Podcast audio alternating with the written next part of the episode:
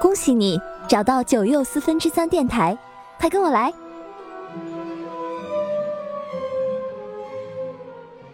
亲爱的听友，你好吗？这里是九又四分之三电台，我是主播老苏菲。想问一个问题：如果你发生了生命里难以承受的巨大的创伤，你会宁愿选择记得这件事情，还是选择遗忘呢？这就是我们今天要探讨的小说《遗忘爱达荷》的核心命题。这是今年夏天出版的一本新书，一部让我觉得很惊艳的纯文学作品，也是一部女性视角的小说。新人作者艾米丽·卢斯科维奇写出了缭绕于人心和命运的种种迷雾，她像是拿着一盏马灯，照亮了我们灵魂最隐秘和幽暗的地方。这是一部关于爱、伤痛。记忆与遗忘的作品，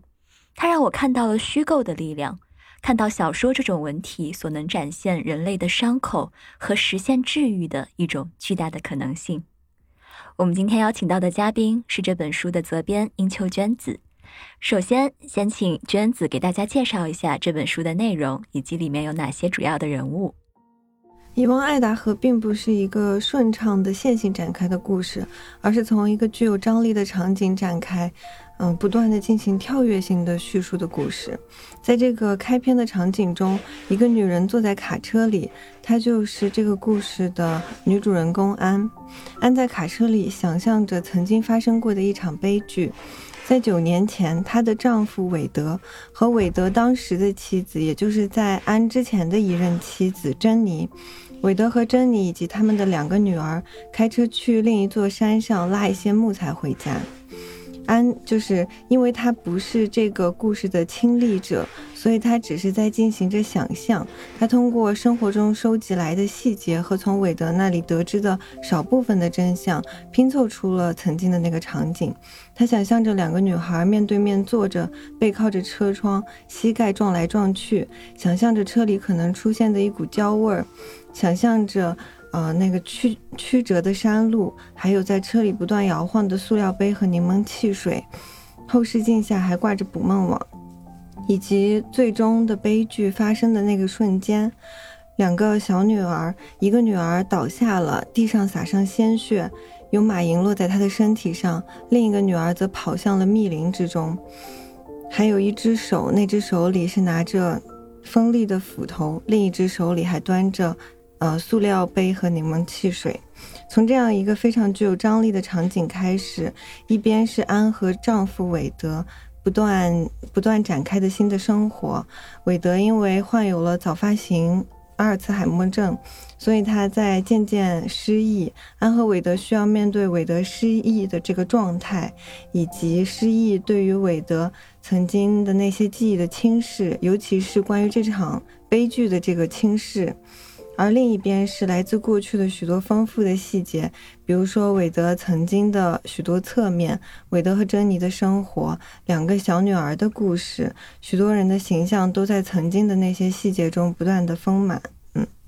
所以他这个写法也是那种时间线很错落，而且人物的视角众多的一种，就是悬疑感还挺强的写法。因为一开头刚刚你讲到这个悲剧，其实是一个特别骇人听闻的，就是母亲杀了自己的女儿，嗯，然后另一个女儿就是很害怕跑跑走了。后来就是好像在故事里面也没有再找到过这个女儿，就过了很多年之后嘛，在这样的一种。可以说是可以登上这个社会新闻头版的 这样的一个设定之下，然后展开的这个故事。但是后面它又是写法上有很多的留白，其实很多的问题它没有给到你一个最终的答案，但是它的这个叙述就会让你牢牢的，就是跟着它往下走。所以我觉得，就是这个写法是让我觉得印象很深刻的。我们这本书叫《遗忘爱达荷》，遗忘刚刚我们已经提到了，是因为这个男主人公韦德他患了早发性的阿尔茨海默症，而爱达荷呢，就是整个故事发生的一个舞台和环境。那想先请这个娟子再给我们不熟悉爱达荷的读者介绍一下这片土地吧，因为它其实是美国的一个州嘛。但是我当时在美国，说实话，在美国留学读书的时候都没有，甚至都没有听过这个州的名字。对，它原本就是一个呃非常偏远的地区，它在一个人烟稀少的山区之中，家家户户都相隔得非常远。从书中的一个情节就可以看得出来，这个山区是有多荒凉。就是当时韦德和前妻珍妮他们刚刚搬到所居住的鸢尾山上，因为房地产中介骗了他们。房地产中介说冬天县里会给山路除雪，所以他们就安心的住了进去。但是其实县里并没有。住进去以后，他们就遭遇了大雪封山，物资也进不来，他们的许多行李也进不来。当时珍妮还怀着孕，他们非常担心，等到珍妮的预产期到了，需要生产的时候，嗯，该怎么处理这样一个情况？韦德甚至还砍了一圈树，留出了一个空地，以免之后珍妮真的要生产，呃，雪还封着山，他们就可以向直升机求助。嗯。另外就是这个山区，其实，呃，书中的小说描写的这个环境跟作者本人的经历是有高度关联的。作者艾米丽她小时候就住在爱达荷州的北部山区，因为爱达荷州是真实存在的一个州。当时，呃，艾米丽的父母是，呃，对自己土地负责的那种农场主。在他们的农场发展起来之前，房子还没有盖起来，他们一家一起住过帐篷，也住过畜棚。当时艾米丽要和猪住在一起，她的姐妹要和山羊住在一起，兄弟要和鸡住在一起。当时的生活是没有电也没有水的，看起来很艰辛，但是其实，在自然环境中的那一段时光，让作者非常的怀念。所以说，他在书中许多地方都运用的是他童年经历过的细节。对，就是能感受到那个环境是非常原始而艰苦的，然后也是给这部小说赋予了一个很不一样的气质啊！我在查阅资料的时候也看到说，这个州其实在地图上的形状就很像一个伐木工人的靴子，这一点也挺巧的，它就恰好映照了这个伐木和采矿业在爱达荷州是占有一个主要的经济地位的。书中这个韦德和。呃，安他们后来的生活当中，也是有很多这种在呃树林里面，然后呃劳作的一些场景，就相对来说，他们自己的生活是自给自足的一个状态。而爱达荷这个名字，大家读书的话也会了解到里面有一段很有趣的故事，它其实也是得名于两个小女孩。就这一点，我觉得也挺有意思的，因为这个书中本身也有两个小女孩嘛，就是珍妮的。两个女儿梅和琼，然后她为什么叫梅和琼呢？因为在英文里面，这个梅就是 May 是五月，琼是 June 就是六月，然后琼是姐姐，梅是妹妹，所以我觉得就是有很多的现实跟小说互相映照的地方。所以我们现在聊到这里。听友应该能了解到，就是在这个故事里面，他们整个这个家庭的环境就是有点处于像是一个孤岛的状态，他们生活的跟邻居之间都很隔绝，因为在一片很空旷的山区嘛。然后整个这个小说的氛围也是挺冷冽的，虽然他们里面也写到了啊夏天怎么怎么样，但是我在夏天读这本书的时候，我感受到的就是一种凉飕飕的那种氛围。接下来我们具体聊一聊这本书里的人物吧，因为我觉得人物刻画也是这本书非常嗯有特色的一个部分，主要是女性，因为它的呃穿插的时间线当中，不同的这个叙述视角也主要是由各个女性把她们穿插在一起的。那想先请娟子给我们介绍一下，在这部小说众多的这些女性角色当中，让你印象最深刻的是哪一位呢？我觉得最有写的最有趣的一个角色是珍妮，也就是那个，嗯，可以说是将斧头，呃，将斧头挥向自己小女儿的母亲，因为她其实也不是一个，就是她不是被描摹成一个十恶不赦的杀人犯，作者其实是赋予了这个人物很多的神秘性以及他的灰度的。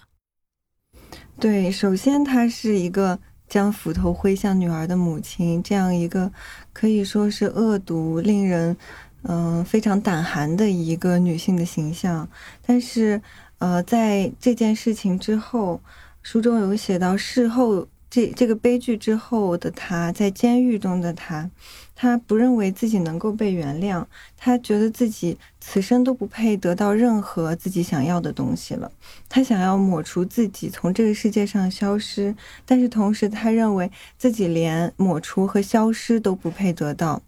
然后书中在呃描写。嗯，狱中的他就是在监狱里的他的心理活动有一段写得非常好，因为他有一个女儿失踪了，但是他被限制在监狱里，无法去寻找自己的女儿。他认为监狱带给他最大的折磨，并不是监禁呀，或者是来自各方的侮辱啊，而是阻止了他对女儿的搜寻。他说，倘若能够，他一定踏遍荒野，日夜不休，呼喊着女儿的名字。直到他的声音油尽灯枯，他会不眠不休地走下去，一直走到他倒在因他而变得可怖的那座山上。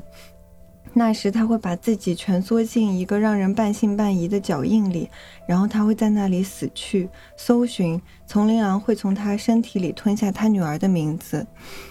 嗯，就是从这个细节，他又变成了一个，呃，非常感人至深的一个母亲的形象。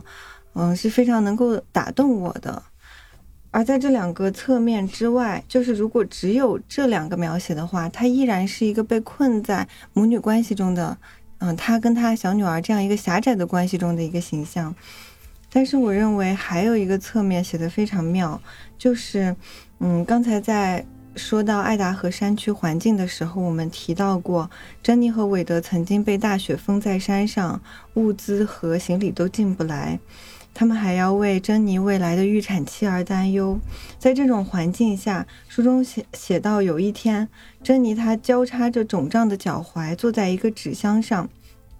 他把电话放在腿上，听筒举在耳边，正在和母亲说话。他的声音欢快而不自然，强装的笑声包装着每一个字。他告诉母亲，他昨天一整天都在镇上选购婴儿的衣服。你一定会喜欢的那几双小黄鞋。说话时，珍妮凝视着窗外灰蒙蒙的雾气、漆黑高耸的丛林，将她围困的绵绵无际的积雪。她和任何一家商店、一双婴儿鞋之间都隔着一英里又一英里的山路。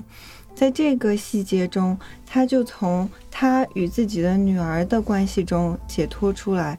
呃，延展向了他和他的母亲的一个关系，以及当他望着窗外灰蒙蒙的雾气时，我们看到的是一个单独的这样一个女性的形象。他心中可能有呃许多模糊的情绪，我们是可以感受得到的。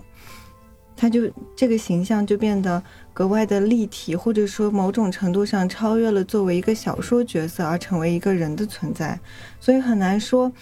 其实这样的侧面还有很多，不止这三个侧面。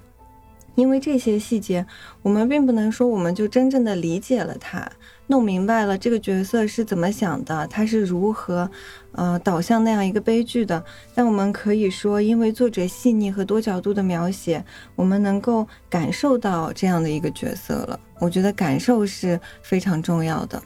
是的，她不是被局限于一个身份之内，比如说就是一个准备要生孩子的妈妈，就是就像娟子刚刚说的，她是非常立体的。我觉得除了珍妮这本书里面刻画的其他的女性，也都是各自有自己的痛苦和欲望的。比如说在珍妮这个杀女之后，然后被送进监狱里面，她遇到了一个狱友，也是一个脾气很不好的狱友，叫做伊丽莎白。这个伊丽莎白就。之前也是因为一些他自己内心一些我就是在外界可能看来莫名其妙的原因，还伤害了一个对自己非常好的，然后呃就是在一起处了很多年的一个室友。但是后来呃我们可以说是一物降一物吧，就是呃珍妮说服了他，说服了他的方式是什么呢？是因为他们呃都。他们当时在监狱里面有一个诗歌课，就是被选中的人可以去上这个诗歌课，然后你在这个课上会创作自己的诗歌给老师看。而这个伊丽莎白她是非常非常渴望去上这个课的。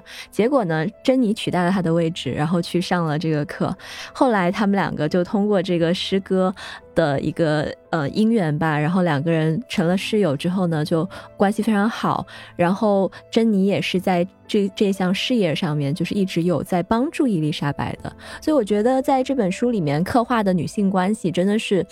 在大部分的影视和文学作品当中都挺少见的。除了这一对之外，娟子，你对里面的女性关系还有没有其他的就是想说的、想分享的？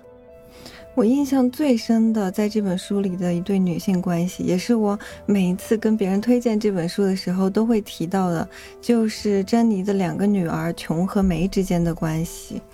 琼因为她是姐姐，她先一她先梅一步进入青春期，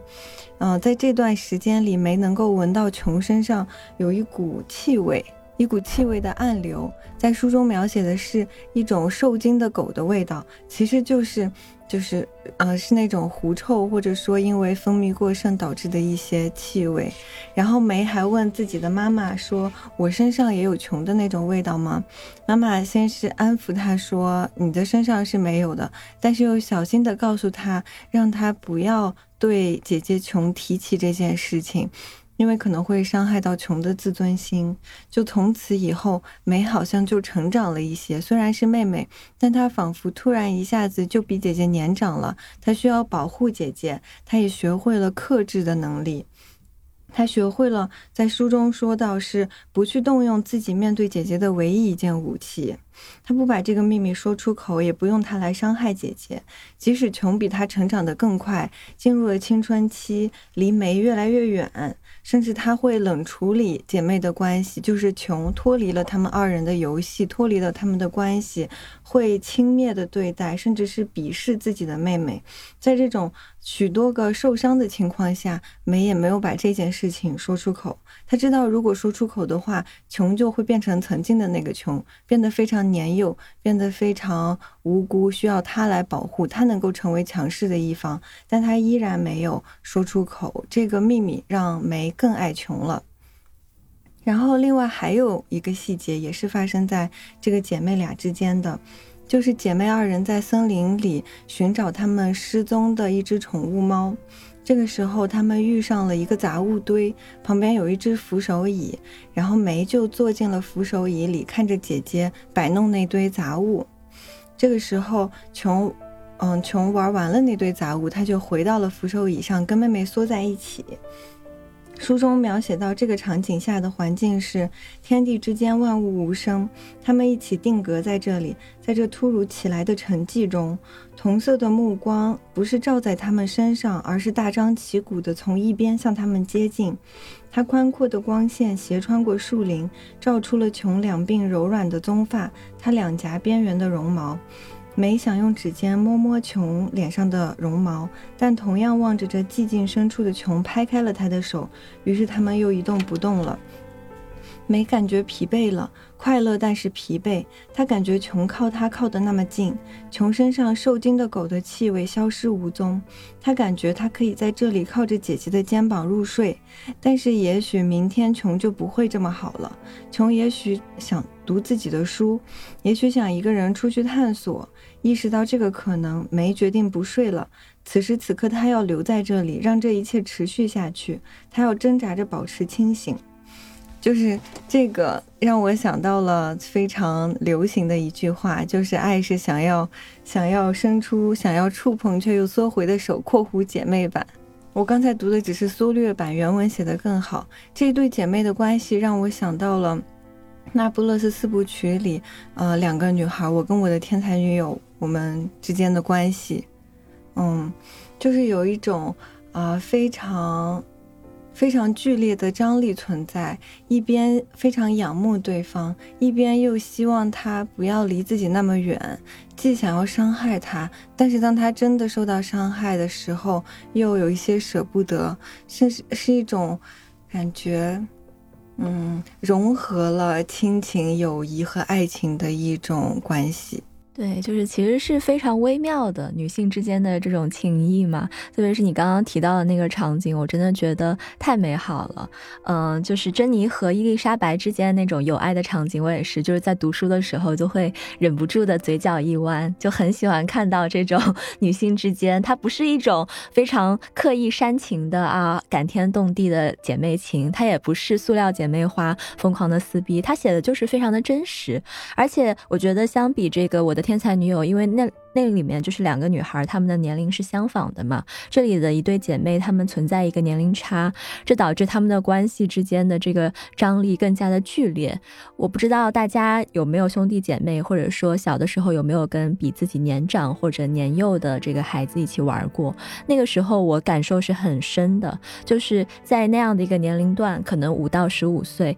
年纪就是一种权利。还小年纪比较小的孩子，永远都是仰慕。和追逐着年纪大的孩子的，所以当我读到这个琼因为先进入了青春期，然后有了自己的主见，不爱玩那些小孩子的游戏，而去冷落梅的时候，我是真的非常的心疼梅，然后就觉得非常的揪心。但就像娟子说的，梅她能够。就是反过来，在一种在权力关系当中弱势的情况下去那样的以一种很温柔的包容的心去对待琼，替他保守这个身上有臭味的这个秘密，然后这一点也是让我觉得女孩子真的非常非常的美好。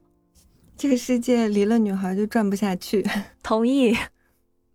还有一个点我觉得很有意思啊，就是我觉得当你描写女性的时候。其实很多男性作家他都是缺乏想象力的，他通常会把女性置于一个跟男性有关系的场景里面，比如说是这种爱情关系、情欲关系，或者说他作为一个母亲。但是当你写两个女性在一起的时候，她们之间能发生什么？在这本小说里面，他们其实做的都是一些创造性的活动，比如说这个珍妮和伊丽莎白在狱中，他们是通过诗歌在交流，而这个刚刚提到。的琼和梅，他们其实就是孩子之间的一种游戏。他们去嗯树林里面去探秘，然后看到了一个杂物堆，就可以各种想象，就有点像过家家的这样的一个游戏。包括我们的女主人公安，他后来就是在经历了种种种种事情，身心俱疲之后，他是通过音乐，因为他是一个钢琴教师，他是通过音乐来呃充实自己的生活，并且治愈自己的。所以我觉得。当女性从事这些创造性活动的时候，她本身就获得了自己的主体性，然后也是非常有魅力的。我们刚刚说到了这本书当中比较美好的治愈的部分，那接下来可能就要触及到一些很疼痛的事情了。除了这种很明显的就是母亲杀女的疼痛之外，其实这本书当中好像处处都有这个 利刃啊。我觉得就是读到某一个地方，好像就。一不留神，感觉心被刀子给割了一下。然后大家如果看到我们这个，嗯，今天这期专辑的封面的话，也可以看到我们的书封是一个很有趣的一个刀的形象，但这个刀非常的华美。那能不能先请娟子来给我们介绍一下这个封面设计的用意呢？嗯，首先就是我们想要呈现一个。呃，自然而阴郁的氛围，所以我们用了一个深色的背景，但是中间又想要体现出作者这种呃非常美丽细腻的词语，这种叙述方式，所以中间的呃各个元素都是画的非常的非常的精致的，然后它的主体是一把刀刺入了心脏。因为在小说中有一把非常重要的刀，这把刀是因为韦德是个制刀匠，这把刀是韦德亲手制的。最开始是他送给自己的前妻，后来又被女儿偷走，赠送给自己爱的男孩。嗯，一度他到了安的手中，在安的安看到这把刀，它是一柄。呃，骨质的刀柄的刀，在骨质的刀柄上刻画着一个房子，房子两侧有着，呃，中间画有中间刻有心脏的玫瑰，就是这把刀的意象，嗯，非常好的体现了这本书中所呈现的爱情，或者不只是爱情，就是广泛意义上的爱吧。当安伸手去碰这把刀的时候，他被刺痛了，然后刀在他的手指上留下了一道非常细小的伤口，并不疼，流了一滴血。这也是我们腰封上的那一句“爱是刻着心与玫瑰的利刃，只需轻轻一碰，指尖就流出血来”这这个的来源。我们想要体现出来，它爱情是有一种能够带来、能够带来伤害、能够带来疼痛的这样一个关系。嗯，可能是有一些阴暗面存在的，但是同时它依然是非常重要，能够嗯对我们造成很大改变的一个美丽的东西。所以整体又是呈现出了一个像是花瓣、像玫瑰花一样的样子。原来是这样，就有很多很多的这种隐含的深意啊！对我看这本书的时候也是这样感觉，因为往往我们生活当中没有那么多的大的矛盾和冲突，生活就是一种静水流深的、暗流涌动的。往往最会刺痛我们的，嗯，可能是那种我们突然感受到自己最亲密的人有了秘密，我们去摸索他的内心，想要更加的了解他，结果摸到的是一面墙或者一扇门，而这。这这这扇门是锁着的，然后在这样的一个时刻，你就会觉得非常的痛苦。在这部小说当中呢，就是也是有很多的体现，比如说对于韦德来说，他的这个前妻珍妮为什么会突然杀女，就是他到底是其实肯定内心也经历了很多，累积了很多东西。对于韦德来说，可能这部分是他甚至都没有察觉到的。而后来他跟安结合之后，安也非常的痛苦，因为对于这个家庭的这个。前世发生了这样一件糟糕的事情，他生活在一个这样的空间里，他每天可能都会碰到那些蛛丝马迹，他非常想要知道究竟是为了什么，是不是跟自己有关系，但是这个秘密的答案可能永远都没有办法解答，所以我觉得这本书也是在教会我们是要与他人的秘密共存，在亲密关系当中，同时要学会活在没有答案的每一天，就是刺痛着，但是依然还要去爱。那娟子，你有没有嗯类似的事例的分享？就是在你的生活或者说在你朋友的经历里面，他们是怎么样应对这种生活当中刺痛的瞬间的呢？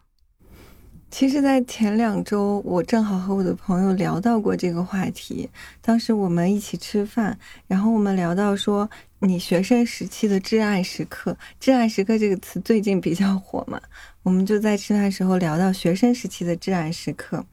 这个时候，我的朋友，我们叫他小 A，小 A 他说，他高一的时候曾经有一个特别好的朋友。高中时期，女生和女生之间的友谊是那种特别纯粹的关系，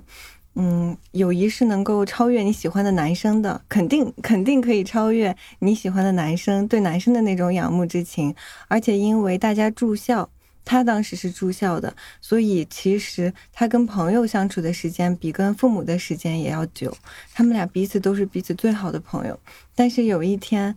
他的朋友突然跟他说：“我们不要再走得这么近了，压力很大。”就就是这样非常简单的一个宣言，他们的友谊就破裂了。他也不知道为什么，当时也想不明白。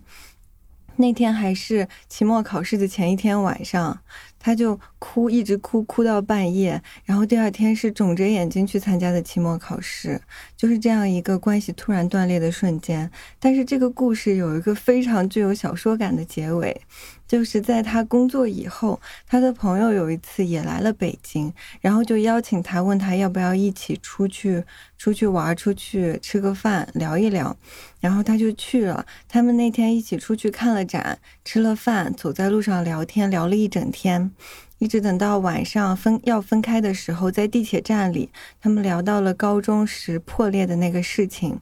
他的朋友也没有啊告诉他是为什么，但是在说着说着的时候就哭了，然后说。他觉得自己当时非常的不成熟，伤害了他，但是他依然选择跟他一起出来，原谅他，度过了很好的一天，回到了像以前一样的生活。所以他就他就在在地铁站里哭了，然后小 A 当时就也哭了，是一个非常像短篇小说的结尾的一个故事，但是绝对真实。嗯，这是一种。然后另外一种，我的朋友小 B 也提供了，也提供了他的故事。嗯，稍微有一些不一样，就是他高中时也有一个特别要好的朋友，他们是三四个人的一个小团体的好朋友，好朋友团体。然后等到大学的时候，因为在一个城市，所以小 B 和他的朋友，呃，关系越走越近，甚至有一个非常像电影的，一个故事，就是说他在冬天雪天的时候，大雪，他去小他去他朋友的那个学校找他，然后在坐公交车的过程中，嗯，他的手机马上就要没电了，他只能给自己的朋友发个消息说马上就要没电了，我坐的是几几路公交车，现在去你们那儿。然后到了公交车到站以后，因为他是第一次去，他也不熟悉。他下了公交车，旁边是那种郊区的玉米地，两边有着两边的那个白杨树，然后路上一个人也没有，冰天雪地，你踩进去那个脚能陷得很深，他就。嗯，按照自己的直觉往他朋友的学校走，一边走一边担心自己的性命安全，还担心自己走错了路。但是，一边走，他真的遇到了来公交站接他的、与他相向而行的这样一个朋友。他们，他们就在雪天里遇到了，非常具有电影感的一个画面。但是在研究生的时候，他们去了不同的城市，所以他的，他们就。他们就远了，而且这种让他耿耿于怀的，并不是因为去了不同的城市而慢慢疏远，而是他的朋友，呃，好像是有意的疏远他。他跟朋友聊起什么话题的时候，朋友就呃草草收尾，然后朋友发生了任何的生活境况都跟其他人分享，也再也不跟他分享了。他能够非常感觉到一个刻意的疏远。他也曾经追问过他的朋友是为什么，但是他的朋友一直都是逃避着，没有告诉他，直到现在。所以我觉得从这两个两段。嗯，跟朋友的关系中可以看到，有的时候关系有可能会在瞬间崩塌。你可能想要，你可能在自己的脑海里回忆自己曾经相处的点点滴滴，想要找到蛛丝马迹。你可能找到了一些，也可能没有找到，也可能找到的那些你不太确定。而且，甚至在做出伤害行为、做出决定的那个人的心中，他也不知道自己是为什么，这也是有可能的。哇，我觉得听了小 A 和小 B 的故事，我真的是要感叹，生活就像 电影一样。你说的这两个故事都让我想到了去年我很喜欢的一部片子，是在威尼斯电影节上映的，叫《伊尼舍林的暴丧女妖》。那部电影里面也是两个特别好的朋友，他们在爱尔兰的一个这个叫伊尼舍林岛上，也是一个比较封闭的小岛。然后其中一个朋友就突然有一天跟另一个朋友说：“我再也不想理你了，cause you're dog。”你很无聊，我我年纪大了，我生命所剩无多了，我希望把我的时间用在我自己的身上，你再也不要跟我说话了。然后另一个人直接就崩溃了，因为他。一方面是友情的这样的一种牵绊，另一种是他是很习惯于这样的生活的。你要让他从这个封闭的然后习惯的生活方式当中去改变，对于他来说是非常不容易的一件事情。所以他就表现得非常执着，就是隔三差五的还是想要去修复一下这个友情的关系，直到最后呢，就是出现了一个悲剧。我这里就不剧透了，就是。我今天其实也刷到了豆瓣上一个话题，叫做“我们是由伤口构成的”。就每个人在成长的这个过程当中，可能都或多或少会遇到这样的一些由我们亲密的人带给自己的无法接受的，甚至我们都不知道自己做错了什么的一些伤害。那我们该如何解决和应对呢？可能有几种方式。有的人就是。像刚刚这个电影的男主一样，他非常的执着、执念，他每天都用这种痛苦去煎熬自己。而有的人呢，就是他会逐渐的看淡，然后放下；而有的人呢，在这部书里面，像韦德，他似乎就是打一个引号的很幸运，他因为有这个 阿尔茨海默症，他就遗忘了，他把那一件对他来说是最创伤的事情，就是妻子杀了女儿，给忘记了。但是跟他一起生活的这个安却没有忘记这件事情，并且还一直想要探寻他的这件事情的真相。所以安是陷入在一种痛苦里面，而韦德他的这个呃痴呆症其实是遗传了他的父亲，就他的父亲也是有痴呆症，所以整个就是呈现出来的是在这部小说里面，男人都是在遗忘的，然后都是有这样的一个身体的。疾病，而女性呢，就是在承受着记忆的痛苦，她们可能是有这种心理的隐疾。我觉得这个隐喻也挺有意思的。然后恰好九月二十一日呢，是这个世界阿尔茨海默症嘛，在这里我们也想聊一聊，因为这本书叫做《遗忘爱达荷》，遗忘和记忆的这个关系，娟子你怎么看？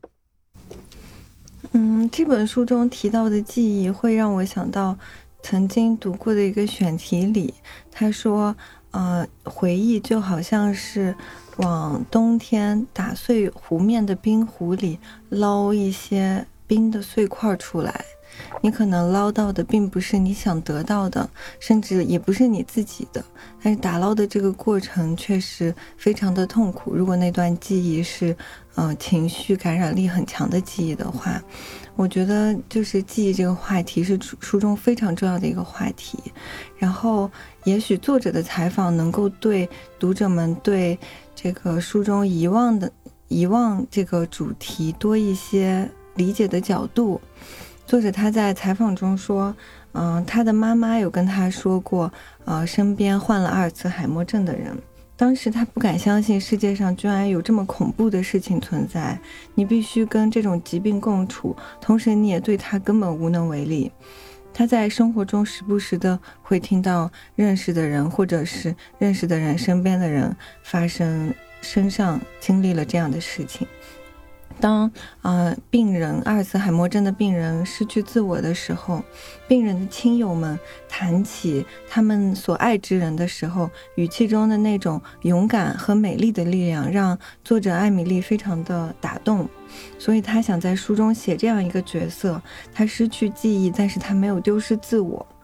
艾米丽坚信，有的时候你可以与自己的记忆剥离，与疾病对你的改变剥离。同时，你依然是你自己，即便疾病想要夺走你本你本来的面目，以及对于那些啊有亲人正在经历这种疾病与这种疾病抗争的人，对于那些。嗯，正在承受和不得不承受这一切的人，他想要在这个故事中给予他们尊严。然后我当时看到这个采访的时候，发现他在说这个说这段话的时候，语气有些哽咽，眼眶也有些湿润，是一个非常真诚的这样的分享。嗯，的确，当如果你自己或者你的亲人，特别是你的亲人吧，遭遇这样的境遇的时候，是真的非常沉重而痛苦的。在这部小说里面，有一段我印象也很深刻，就是安和韦德的相处。当时韦德就是又忘记了，然后这里写道：“痛苦总好过，永远好过遗忘。有时候为了他，也就是韦德好，安想用手按下他的头，按进他的爱里。”让他重新看个清楚，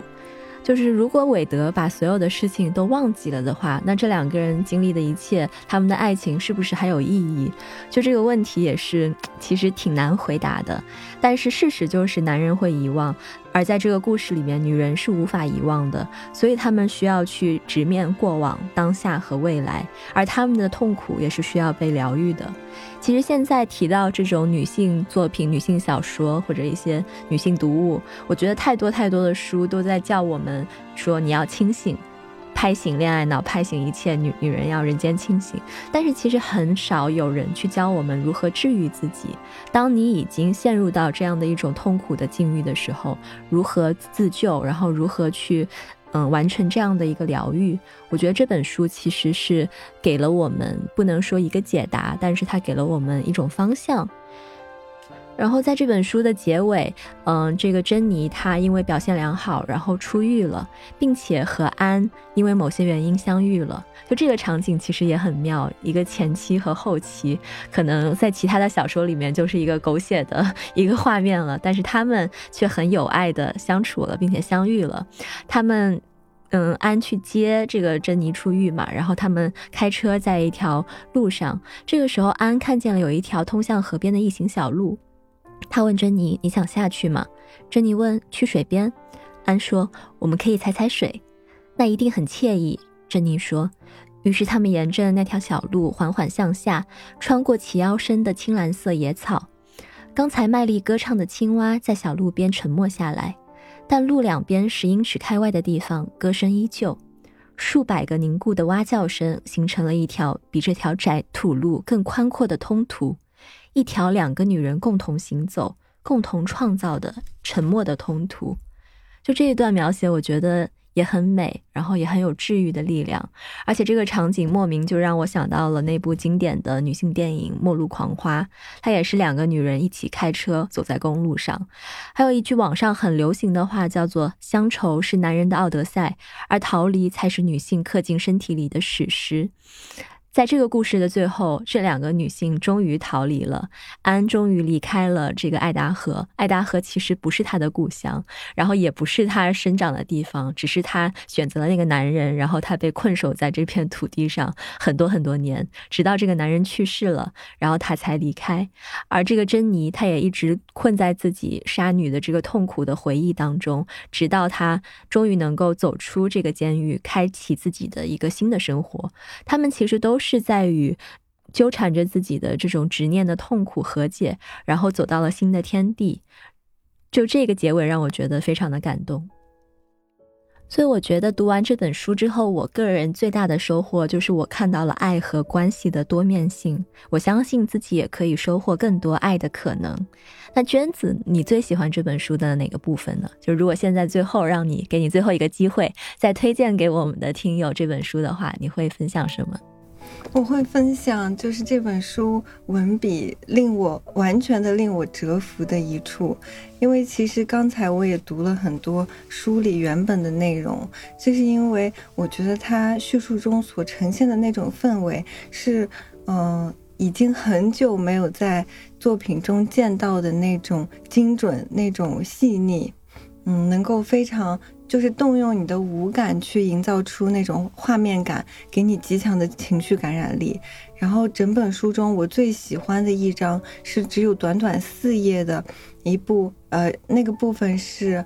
呃，当有一个女儿失踪了，然后他们找了警察，带了猎犬过来，让猎犬去追踪那个女孩的气味。然后有一段写的是。这个猎犬，它开出的这条隧道穿过气味的密林。一周前的熊摄鹿在树上蹭开缠结的毛，松树一天前被牙齿剥掉了皮，那发酸的牙齿闻起来像消化过的草和恐惧，甚至像石头。受惊时喷溅的口水沫，还有兔子。他嗅到了地下新生的兔子，在破破烂烂的脏兔毛里，胎盘已经干瘪，兔子有些刚出生，有些已经大得足以负伤归来。松针上的血早已被丛林狼用腐臭的、散发着饥饿的舌头舔干，又或者是其他的狗，它们皮毛中带有干草和室内的气味，并非为狩猎而来，而是心不在焉地用气味浓烈的鼻子刨着一堆堆粪便。霜后的接骨木果让其变得苦甜参半，那是熊为了毒死绦虫，让它们划出肠子而吃下的。这只是就是这个篇章中的一段，每一段都是呈现了这种丰富的从气味也展开的意象。我觉得非常好的体现出了它贯彻整本书中的贯彻整本书的非常好的文笔。